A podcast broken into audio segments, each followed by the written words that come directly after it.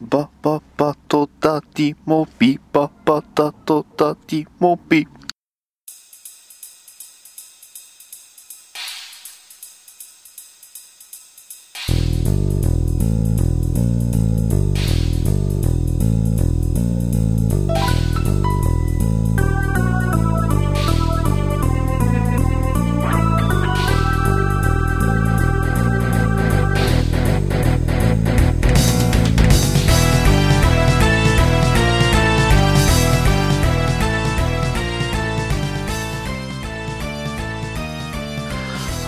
バッドダディモービル放送局第17回、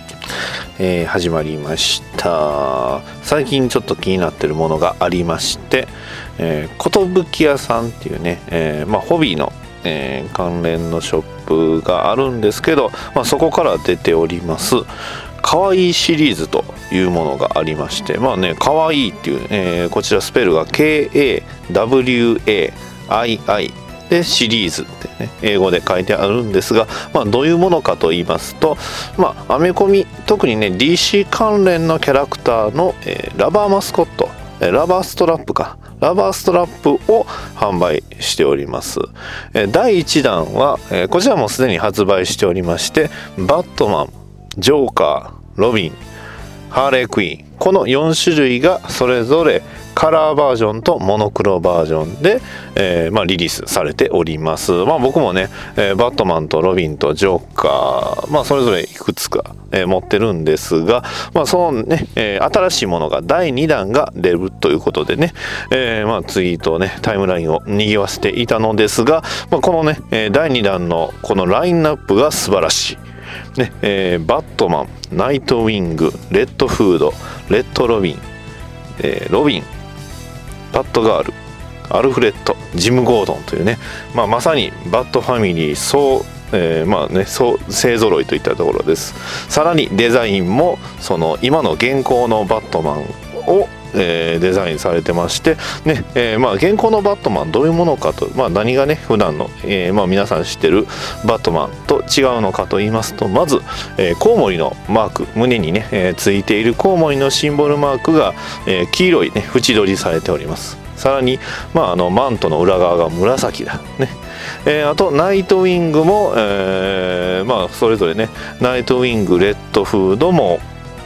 今の現行バージョンで、えー、レッド・ロビン、ねえー、ことティム・ドレイクも、まあ、ラインナップされてますと。ね、で、もう一人のロビンは、あの、ダミアン・ウェインね。えー、ブルース・ウェインの息子であるダミアン・ウェインで、えー、バットガールについてはバットガールバーンサイド以降のバットガールなのでね、えー、やっぱ皆さんねすごい人気のある、え、デザインが揃っておりますと。でさらにこちらあのワンボックス購入特典として、えー、ジェイソン・トッド、ねえー、レッドフードの、えー、マスクを脱いだバージョンの、えー、ジェイソン・トッドが、まあえー、もらえるということで、えー、非常にあのタイムラインにぎわせております。僕もねすごく気になってます。ますさらに、えー、第2弾ね、えー、他にも出てまして、えー、今度はねあのヴィランがあのメインになったシリーズでして、えー、こちらはジョーカー、えー、ハーレークイーン。ポイズンアイビーキャットウーマンペンギンリドラー、えースケアクロートゥーフェイス、ね、スケアトゥクローが一瞬あの詰まっちゃってポンと出てこなかったんですが、まあ、そんなね、えー、デザイン結構ねヴィランの方はいろんな原稿というよりもいろんなところがねどこが、えー、出店減点なのかがちょっと難しいかな。ジョーカーはね多分あのあれクス・ロスさんっていうね、えー、すごいめちゃくちゃあの綺麗なイラ、ね、かっこいいイラストを描いてくれるアーティストさんがいるんですけどその、えー、まあアレックス・ロスさんのデザインしたジョーカーに、えー、近いのかな。うんで、えーと、ハーレークイーンに関してはね髪型自体はあの映画の「スーサイド・スクワッド」のハーレークイーンなんですけど、えー、服装自体はね赤と黒の、あのまあ、ツートンカラーの、えー、デザインででも服のデザイン自体はスーサイド・スクワッドなんよな。これどのタイミングのなんかがちょっと難しい分かんないんですよね。まあポイズンアイビーはね基本あの服装って言ってもあのね植物まとってるだけのね女の子なんで、えー、あんまりなんのとキャットウーマンはこれ現行っぽいですね、うん、前髪がちょっと出てるんがねであのー、特徴なんで現行っぽいですね。あとトゥーフェイスえー、っとまた出てこなかったスケアクローか。スケアクローリドラーはねおそらく、えー、バットマンゼロイヤーのリドラーっぽいんですよね。最近の結構イケメンな感じのリドラーで、うん、でペンギンはまあもう普通にどう見てもペンギンみたいなデザインなんですよね、うん、ペンギンっていうあのヴィランの方なんでねあっちのあの鳥の方じゃないですよ、うん。えー、そんなね、えーまあ、バットマン、えー、かわいいシリーズ、うん。こちらね、えー、発売されたらまあね、えー、僕もいくつかはね、えー、購入できればしたいなとは思っております。他にもね寿屋さんいろんなあのフィギュア出しておりまして、えまあ、最近ね話題になったといえばイケメンシリーズというねまあその名の通りイケメンがね、えメインで、えまあ、表に出てくるんですがただこのイケメンシリーズはね、えこれからねどれが出てくるのかまだね、え第1弾がナイトウィングだっていうところまでしか出てきてないということでね、えこれからイケメン面シリーズ、かわいいシリーズ。うん、ね、気になりますね。結構、寿屋さんやっぱ攻めますね。うん。うん、これが楽しみだなって感じですね。はい。というわけで始まります。えー、バトダディモービル放送局第17回グリーンアロー。はい、えー、スタートです。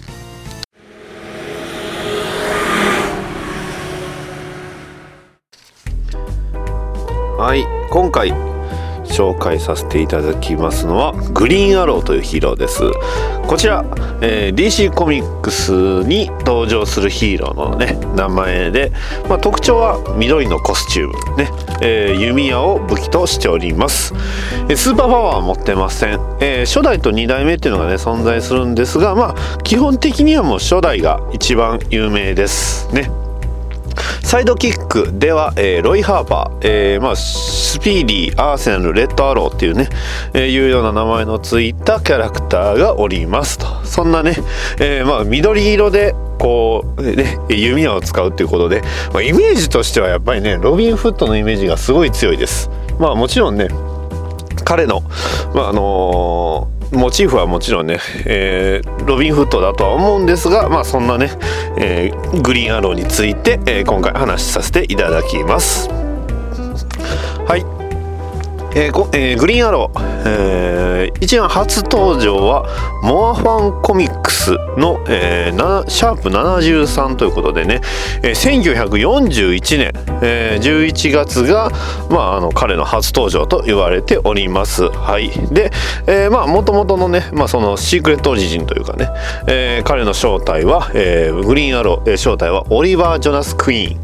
えーまあ、種族は人間で、えー、スターシティというところ、えー、出身です、えー、クイーン・インダストリーズ、えー、ジャスティスリーグ、えー、アウトサイダー勝利の7兵士って最後のこの勝利の7兵士ってあんま詳しくはないんですがそんなチームに所属しておりました。でパートナーとしてはスピーディー今言ったねあのいわゆるレッドアローアーセナルといったね、まあ、サイドキックであったりあとはグリーンランタンね、えーまあ、特にハル・ジョーダン。で、えー、ブラックキャナリー。こちらの結婚した相手がねブラックキャナリーです。はい、えーまあ、能力としてはね弓術格闘術。といったものになります。はい。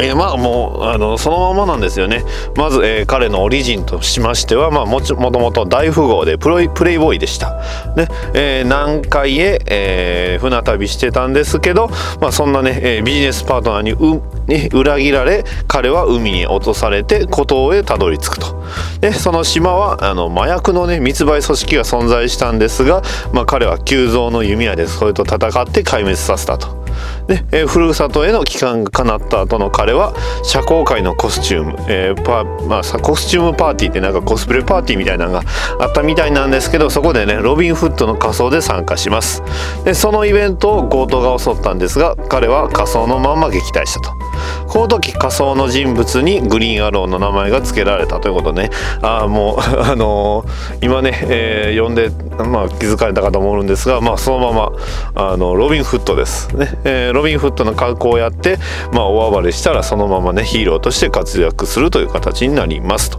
まあ、ただね、まあ、もちろんプレイボーイでね、えー、表の顔はプレイボーイ裏の顔はビジランテね、えー、犯罪取締人というねいう風な形にはなってるんですが、まあ、それって結構やっぱバットマンとね被るんですね。なのでやっぱりね、えー、人気に関してはまああのー、まあ、そこそこあったんですけどやっぱり、ね、バットマンと被るっていうことでバットマンが目立つと、まあ、彼は結構あのあまり表には出ない、まあ、ただあの作品によってはバットマンと、まあ、同年代で同じ時期にヒーローを始めたということでライバル関係っていうね、えー、これ、えー、アニメの「バットマンブレイブボールド」でね、えー、そういう風に描かれてるんですけど、まあ、そんな彼グリーンアローとなったオリバー・クイーンは、えー、自警団員として、え、犯罪者との戦いを始めます。ねえー、2代目グリーンランタンハル・ジョーダンですね。と、えー、出会ってね、えー、まあ要はあの彼がね、えアメリカを旅をするあ、ね、アメリカ中を旅をしたりする、え作品があるんですけどね。そんなことをやったり、えあとはあの結婚します。で、えーまあ、結婚の相手はあのブラックキャナリーなんですけど、まあえ結構ね多分年の差がすごかったんちゃうかなって。うん。まあそんなね、えー、まあグリーンアローなんですけど、えー、まあえーと、一時期からね、えー、財産を奪い取られてね、えー、もうそれこそもう孤独なねヒーローとして、えー、まあ、要はバットマンとの差をね、えつけるっていうような、まあ、キャラクターにはなったんですがまあただあのまあ今もね言った通りやっぱりそのバットマンとやっぱだいぶバットマンが目立つとオリバー・クイーンというかね、えーグリーンアロー目立たないです。で、まあ、オリバー・クイーンというか、まあ、グリーンアローラン関係の、えー、まあ、一番ね、有名なエピソードとしては、グリーンアローと、まあ、ハル・ジョーダンこと、えー、グリーンランタンとが、まあ、2人でアメリカを旅するっていうね、アメリカ再発見の旅っていうのがあって、まあ、こちら翻訳されてるんですけど、まあ、その際にね、えー、ロイ、えー、ロイ・ハーパー、まあ、いわゆる、えー、まあ、彼のサイドキックのか、えー、レッドアローこと、まあ、レッドアローであったり、アーセナルであったり、いろんな名前あるんですけど、彼はね、えー、指導者にね、えー、見放されたと思い込んで、えー、ヘロイン中毒になってしまいます。ねえー、まあそういう風な形でね、えー、まあそれで要はあのアメリカにはこういうヒーローもね、えー、ヘロインのね中毒になってしまうぐらいこう麻薬は怖いんですよみたいなそういうあのーまあ、あの、イベントといいますか、あの、エピソードがあったということでね、えー、まあ、そんな感じですね。まあ、このね、えダイナ・ローレル・ランスっていうキャラクター、まあ、あの、ブラック・キャナリーの、まあ、本名本名なんですけど、まあ、あの、初代ね、グリーン・アロー、ね、アローと結婚します。はい。えー、ただね、えー、この、え、グリーン・アロー、まあ、もちろんそういう風にね、いろいろエピソードはあったんですが、これ、えー、リブート、ね、えー、ニュー52の、まあ、あのね、始まりとともに、えー、このね結婚して結婚していたっていう事実がなくなりました。ねえー、それでどうなったかっていうと、えー、いわゆるえドラマの「アロー」ね今もあの絶賛放映中の「アローに」えー、設定がね、えー、かなり寄せられました。まあその前に、えー、ちょっとねグリーンアローの、え出てくるそのアニメであったり、えまあ、他のドラマの、え紹介をさせていただきます。まあアニメでは「ザ・バットマン」えもしくは「バットマンブレイブボールド」ねあとアニメの「ヤング・ジャスティス」には登場していましたがただ、えやっぱりね、えグリーンアローの初の実写化、えこちらが、えヤングスーパーマン。これえー、まあもともとのねアメリカの方ではスモールビルっていう、え、タイトルであるんですけどこのねいわゆる、えー、まあ、ヤングスーパーマンって書いてあるんでそのままですね。クラーク・ケントがスーパーマンになるまでの、えー、話を描いたドラマの方で、えー、シーズン6の第2話、えーまあ、全体で言うと第112話。ごっついですね えー、112話で、えー、オリバー・クイーンが初登場。まあ、グラフよりも、えー、年長、まあ、年上なんですが、まあ、若いね、えー、クイーン産業の代表として、えー、グリーンアローとしてもね、活躍していたという、えー、そんなキャラクターで、まあ、結構最後までシーズン10、えー、シーズン10まであるんですけど、ファイナルシーズンまでも一緒に、えーすえー、クラーク・ケントとまあ、一緒に戦っていたってことでもう準主役級のね扱いだったと思いますね。うんまあ、ほぼ主役、まあ、もうレギュラーだったみたいですね。うん。えー、ロイス・レーンとなんかこっつき合ってたみたいですね。うん、で、なんか別の本作、その、えー、ヤング・スーパーマンの、えー、オリジナルキャラクターと結婚したということでね。うん なんだかね。あれって ブラックキャナリーはって。まあそんな感じで。そして、えー、ちょうどこのファイナルシーズンの時期とほぼほぼ同じ時期に始まったドラマが「アロー」です。はいこちらも「アロー」まあ皆ねいくつまあこの聞いてる方、えー、知ってる方もおられると思いますね、えー、アローというのはまあこのグリーンアローを主役とした、えー、スーパーヒーロードラマ冒険アクションということでミステリーであったり犯罪ドラマも、えー、描かれてさらにね恋愛ドラマでもある、えー、まあね、そんないろんなごったにね、えー、スーパーヒーロー戦隊といえばもうジェットマンみたいな感じでねトレンディードラマをしつつ、えーまあ、スーパー戦隊ねヒーローの、えー、ドラマを描くっていう、えー、話になります、えー、こちら、えー、始まったのが放映期間が2013年の7月7日から、えー、始まりました、えー、DC コミックスのヒーローグリーンアローをモチーフとしてまして、えー、こちらがね、えー、映画、えー、アメリカの、えー、CW W っていうところから、えー、放送されております、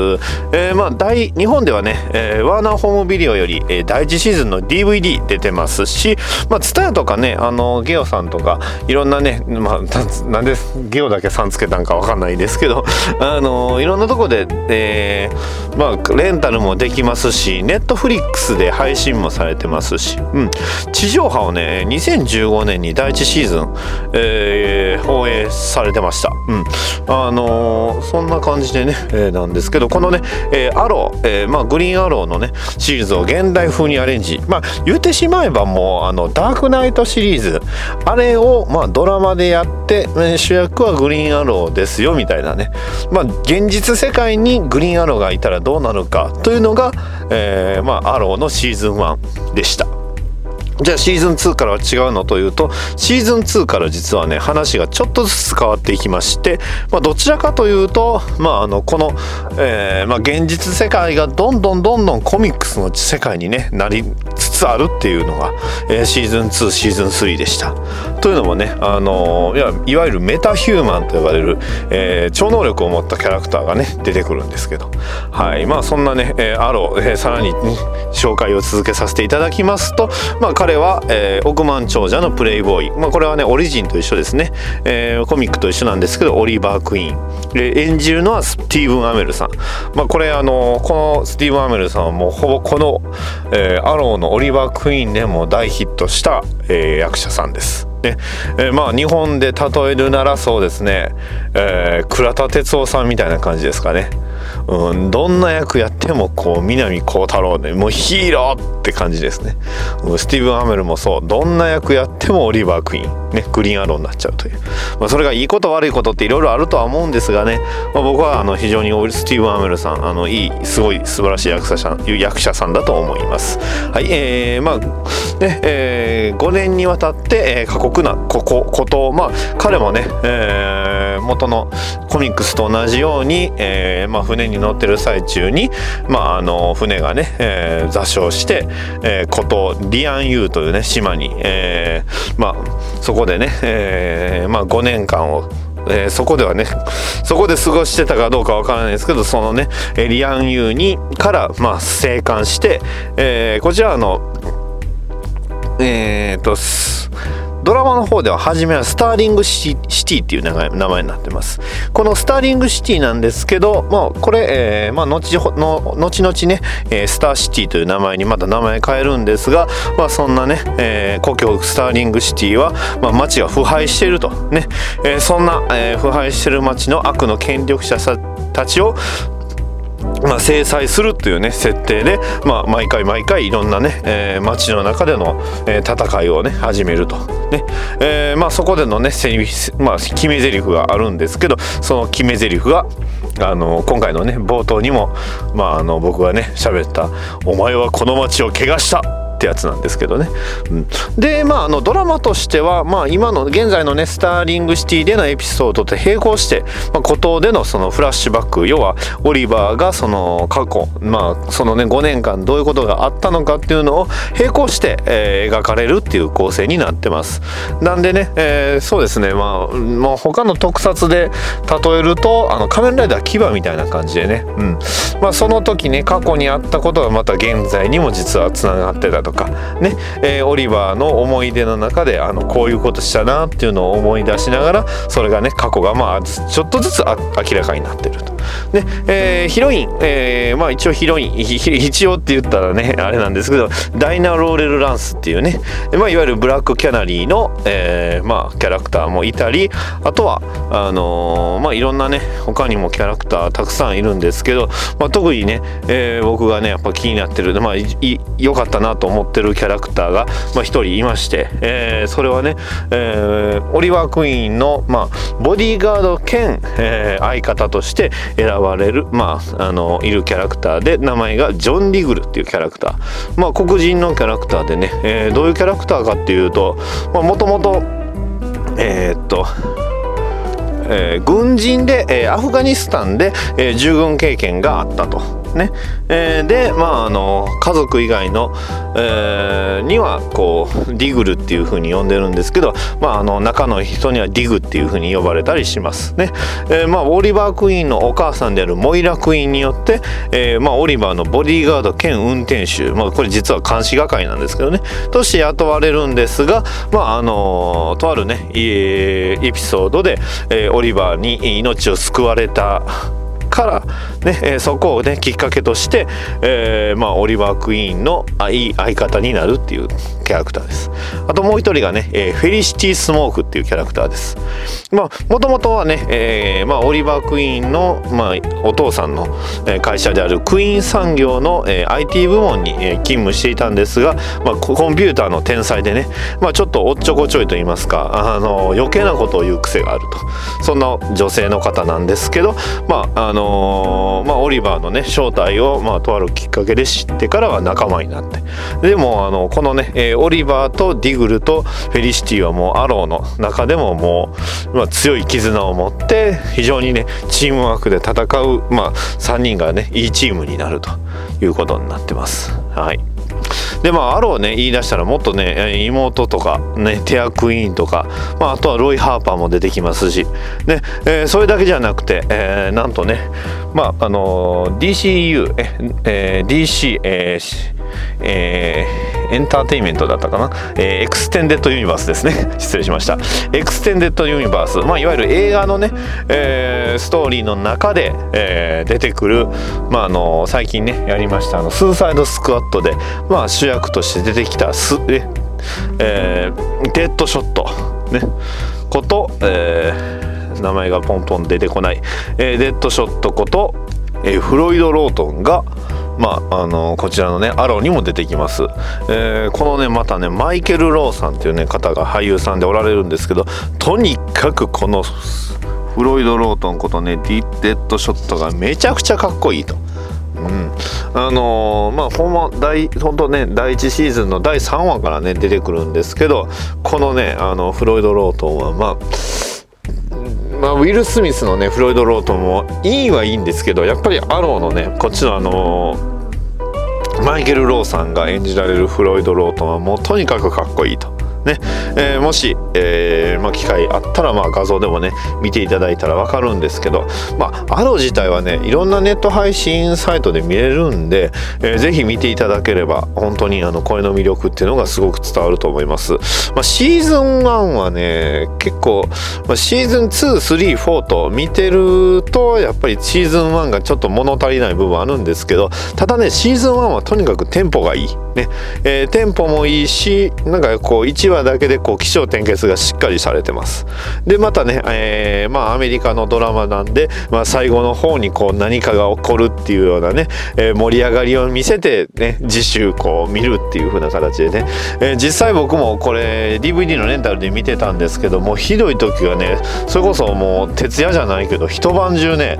もう一回見出したらもう最後までもうずっと続き続き続きってねこう止まらなくなっちゃうぐらいねアロー良かったです。まあ、えー、シーズン1もいいんですけどねシーズン2になるともっと早いです。ね。えー、まあシーズン2シーズン3とね、えー、まあ続いて、えー、現在ねシーズン4もやってますけどまあそんなアローもね、えーまあ、このねグリーンアローを語る上ではこのアローはね外せないかな。でまあアローに関してねまた何かあの思い出といろいろね感想ありましたらまた、えー、こちらねシャープ BDMH につぶやいていただければでまたねいっぱいおしゃべりしましょうということことでね。はい。以上、えー、まあ今回ね グリーンアローの話というかもう完全にアローの話なんでね、えー、やっていくんですがまああのこの後ね、えー、さらに、えー、まあここまではあの初代グリーンアローであるところの、えー、オリバー・クイーンの話をさせていただいたんですが、ね、2代目グリーンアローも紹介させていただきます、えー、こちらあの本名はコナー・ホークというね、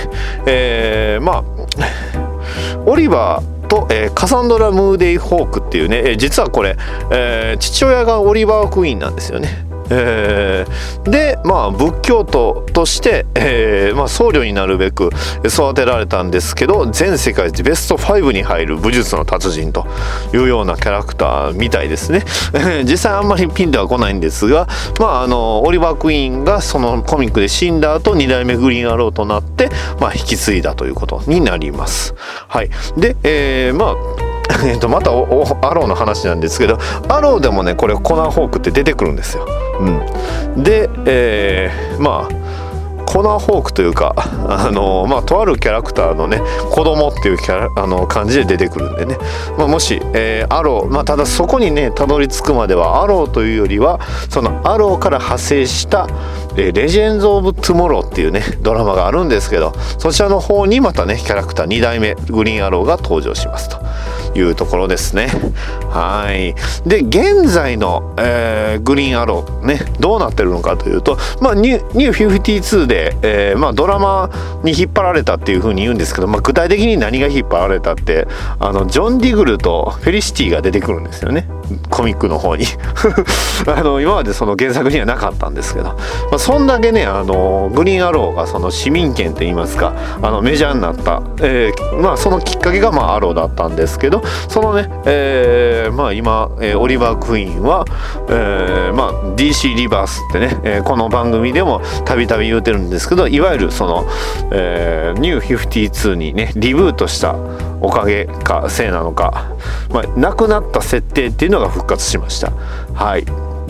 今回じゃあねグリーンアローに降りかかったその亡くなった設定とは何だったのか。はい。結婚です。ね、えー、グリーンアローとブラックキャナリーが現在ねチームアップして活躍しております、まあ、実際でも結婚までいったのか僕は僕もねあの原稿を追ってるわけではないんであれなんですけど、まあ、表紙ではやたらとイチャイチャしてますねこの2人。うんさてさて一体どうなることやら。で、えー、まあこのね、えー、ブラックキャナリー自体はニュー52の後どう変わったかと言いますとあのバッドガールとよく一緒になることになりました。まああのバッドガールバーンサイドでね、えー、非常に人気になりましてそれからまああのバーズ・オブ・プレイっていうね、えー、3人でチームを作るんですけど、まあ、そのチームのうちの1人が、えーまあ、このブラック・キャナリー。と、えーまあ、バッドガール。そしてハントレスというキャラクターです。はいハントレス。これ、えー、まあね今まで、えー、旅まあ前々回だったかな？話したあのグレイソンの、え、エージェント時代の先輩。ねえー、ねえ、名前が出てこない、えー、アマンダじゃないアマンダじゃなくて、えー、ハントレス、えー、そうそう、えー、ヘレナ、えー、バーティネリ。ね。まあ、アローにも実はあの透明のキャラクター出てくるんですけどそんなね、えー、ヘレナ・バーティネリが、えー、まあ、3人ね、バッドガールとハントレスと、えブラックキャナリーの3人でチームアップを組んでバーズ・オブ・プレイっていうね、えまあ、話が今、えやっております。これあの表紙がおもろいちょっとね面白いんですけど、えこの表紙ねバーズ・オブ・プレイの表紙なんと、えまあ、バリアントカバーっていうねカバーあるんですけどこれ日本人の方がね、え書いております。ね、えまあそのね方なんですけどなんかで言ったような気がする。あそうか。今週の一冊のねどれかで、えー、キャス配信した時に多分ね言って言ってるはずなんですよ。なんでね、まあ、あんまりあのそっちの方で多分話してるんで、えー、深くは言わないんですが、えー、バットガールバー、えー、バーズ・オブ・プレイの中で、えー、っと、えー、白浜、えー、かもめさんというね、えー、バリアントカバーを書いております。これがね、また、このバットガールがめちゃくちゃ可愛いと。ね。うん。やっぱりね、あの、ニュー52の後のこのバットガールっていろいろね、えー、抑えられてはいるんですよ。やっぱアメコミのこのキャラクターってやっぱりどうしてもボンキュッポと言いますかね、えー、かなりその体のラインっていうのがすごく、まあ、目立つんですけど、このバッドガールがまたね、あの、すごく実用的なね、デザインなんで、まあ人気が出てきたと。ね。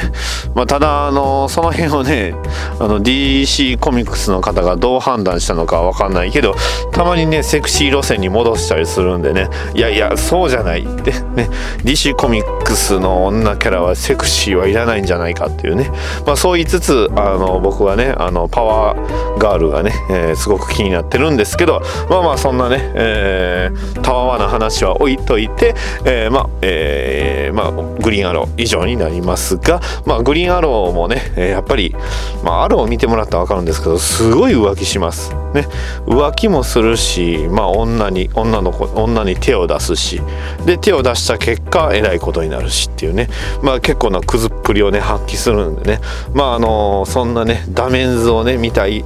女性の方もおすすめですよね。アローはい。またよろしくお願いします。ということで。はい。以上になります。冒険者ギルドへようこそ。クエストをお探しですか？でしたらこれなどいかがでしょう？よくゲーム、よくアニメ、欲張りというポッドキャストの視聴クエストです。パーソナリティも新米ですので、とても簡単なものとなっております。受読なさいますか？ありがとうございます。それでは、クエストの達成を願っております。いってらっしゃいませ。えー、バットダディセレクト今週の一冊ということでね、えー、それでは、えー、まあ、本日の、えー、放送では、まああのまあ、今日がね、水曜日ということで、水曜日はね、みんな大好きアメコミデーということで、え、アメコミはもちろんね、こちらも用意したんですが、今回ご紹介させていただきますのは、えー、バットガールバーズ・オブ・プレイの、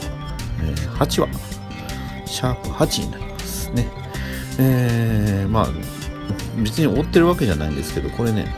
このなんでこのバーズ・オブ・プレイ8話が、えーまあ、わざわざねこれを読んだかっていうと、まあ、表紙が、えー、ナイトウィングがね、えー、血を流してその横にハントレスとバットガールが支えてるっていう表紙なんですよね、えー、そんな表紙の、えー、バーズ・オブ・プレイ、まあ、バーズ・オブ・プレイって要はあの、まあ、バットガール、えー、ハントレスブラックキャナリーの、まあ、3人の、えー、チームの名前なんですけど、まあ、そこにねグレイソンが、まあ、グレイソンことナイトウィングが、まあ、クロスオーバーで、えー、関わってくるっていうストーリーですね。まあ、みんなからねこう修羅場の予感っていう風に言われてたんですが、まあ、実際そんな修羅場内容が展開があったわけでもなく、まあ、平和にね、えー、もうストーリー平和というかもう全編ずっと戦いっぱなしなんですけどね。ストーリー展開がありました。これ何がすごいって、えーまあ、特に注目してほしいのはこのね、えー、作品のバリアントカバー、まあ、いわゆるそのもう一つのカバーってねアメコミってこうカバー一つだけじゃないんですけどそのバリアントカバーを書いているのかなと日本人なんですよね。あの白浜かもめさんっていうね、えー、日本人の漫画漫画家さんの方で、えー、なんか他にいろんなねあの他のコミックも描いてるそうなので、えー、実にもうイラストもすごく綺麗でまあ、とにかくバットガールが可愛い。ね。で後ろに、えーナイトウィングが飛んでるんですけど実にいい表紙というかね、えー素晴らしい表紙の、えーまあ、ものを書いていただいたということでね。すごく僕も、まあ、嬉しくてねこうやって、まあ、ツイキャスも配信してるんですが、まあ、そういうね、えーものがありますと。はい内容に関してはね、あんまりちょっとやっぱり、アメコミ読めないんでね、まあ、英語が読めないんでね、まあ、絵を追っていくだけなんですけど、まあ、要はなんか、すごく変化する、どんなものにも変身できる敵と、えー戦ってるっていう感じですね。で、まあもう本当、ストーリーとしては、もう今回は、えーっと、まあ多分これイベントの導入部分なのかな。なので、他のね、ナイトウィング誌とどっかとつながってるってわけではなさそうですね。まあ、ナイトウィング誌はナイトウィング誌ですごく展開がだいぶ動いてますのでね、えーまあ、これからねどうなっていくのかというところなんですが、まあそうですね、あの今週はナイトウィング誌はなくて、バットマン誌もなくて、ディティクティブコミックがあったのかな。なんかスーパーマンの方がすごく、えー動いているのと、あと、まあ今回のね、えーナイトウィング誌、じゃあ、えーバットガール、えーバーズ・オブ・プレイ誌で、えー宣伝はあったんですが、えーボタン、ザ・ボタンっていうね、バットマンとフラッシュの、まクロスオーバーのストーリー、まあ、イベントがあるそうです。まあ、ボタンっていうのは何なのかっていうと、やっぱりね、あの DC リバースのイベントで、まあ、明らかになりました、あの血のついたニコちゃんマークのボタンが、ま、メインになって展開される話ということでね、これはやっぱりね、気になると思います。DC リバースからは、まあ、ほとんど、あのォッチメンもう言っちゃうとウォッチメン関係の話っていうほどね最初の DC リバースですごく匂わせておっていうのはあったんですけど、まあ、もちろんね、まあ、他のそのキャラクター誌の方でちょこちょこちょこちょこあったのかなって、えー例えば、まあ、あの青い全裸とかねいろんなもののその匂わせはしましたけど、あそこから何かストーリーとしてキャラクターが出てきたってことはなかったようなんですが、まあ今回のザ・ボタンでねもしかしたら何かが出てくるのか本格的にねウォッチメン関係のキャラクターが出てくるのかなっていう感じですね、うん、やっぱりウォッチメンなんだかんだ言って人気ですよね、まあ、さっきね僕もあのパリアッチのバリアパリアッチか。パリアッチのピエロの話もしましてね書きましたけど。ね。あの精神まあジョークですよね。ウォッチメンに出てくる。精神病の、ねえー先生にね、えーどうやったら、まあ、楽になりますか？笑えますか？っていうふうに言ったら、まあ、先生がね、うんまあ、今夜ね、えーピエロのパリアッチのショーがあるのでそれを見れば笑えますよ、ねえーそれを見て笑えば気分も良くなりますよって言うんですけど、ね、その男は、ね、泣きながら言うんですよね。私がピエロのパリアッチです。いうようなそんなまあジョーク、まあ、ウォッチメンでは有名ですけど、えーこれからねどうなっていくのやらそして、えーまあ、人が離れたということでね 今日はねもうそんなにやっぱ車運転まあこの時間なんであんまり誰もね人入ってこないのかなと思うんですがまあこんな感じですね。これあれやな。どこで編集すればいいかな。さーてじゃあこんなもんかな。うん今日はちょっと。バッドダディモービル放送局がどんな番組だか紹介するよ。男の人だけでやっていて、なんか、こう、モビルスーめいた感じで、仕事の合間に収録してます。もう車が大好きで大好きで仕方がなくて、一番大好きな車はファイヤーバードトランザム。ゴッサムシティのビルの片隅からバットマンがお送りする愛と平和のために戦うポッドキャストであるバットダディモービル放送局では皆様からのお便りをお待ちしております。はいいかがだったでしょうか、えー今回のね、えーバッドダディモビル放送局、えーこちらエンディングとなります。いやーなかなかね実はね多分あの今までのさね、えー投稿したもの、まあ、配信か配信したものと比べておそらく、えー音質は良くなってるはずなんですよね。まあなんでかっていうのはまああのというのもね一番最初に使っていたねまあ最初に使ってたのは iPhone なんですけど、まあえー使用していた IC レコーダーがぶっ壊れましてねあのというのも録音最中に急に止まるんです。ねえー特にメモリーのね、えー容量とかあの電池がねなくなってるってわけじゃないんですけど急に止まると。ねえーというのもあの今回のね、えー17回最初のオープニングはね撮れたんですけど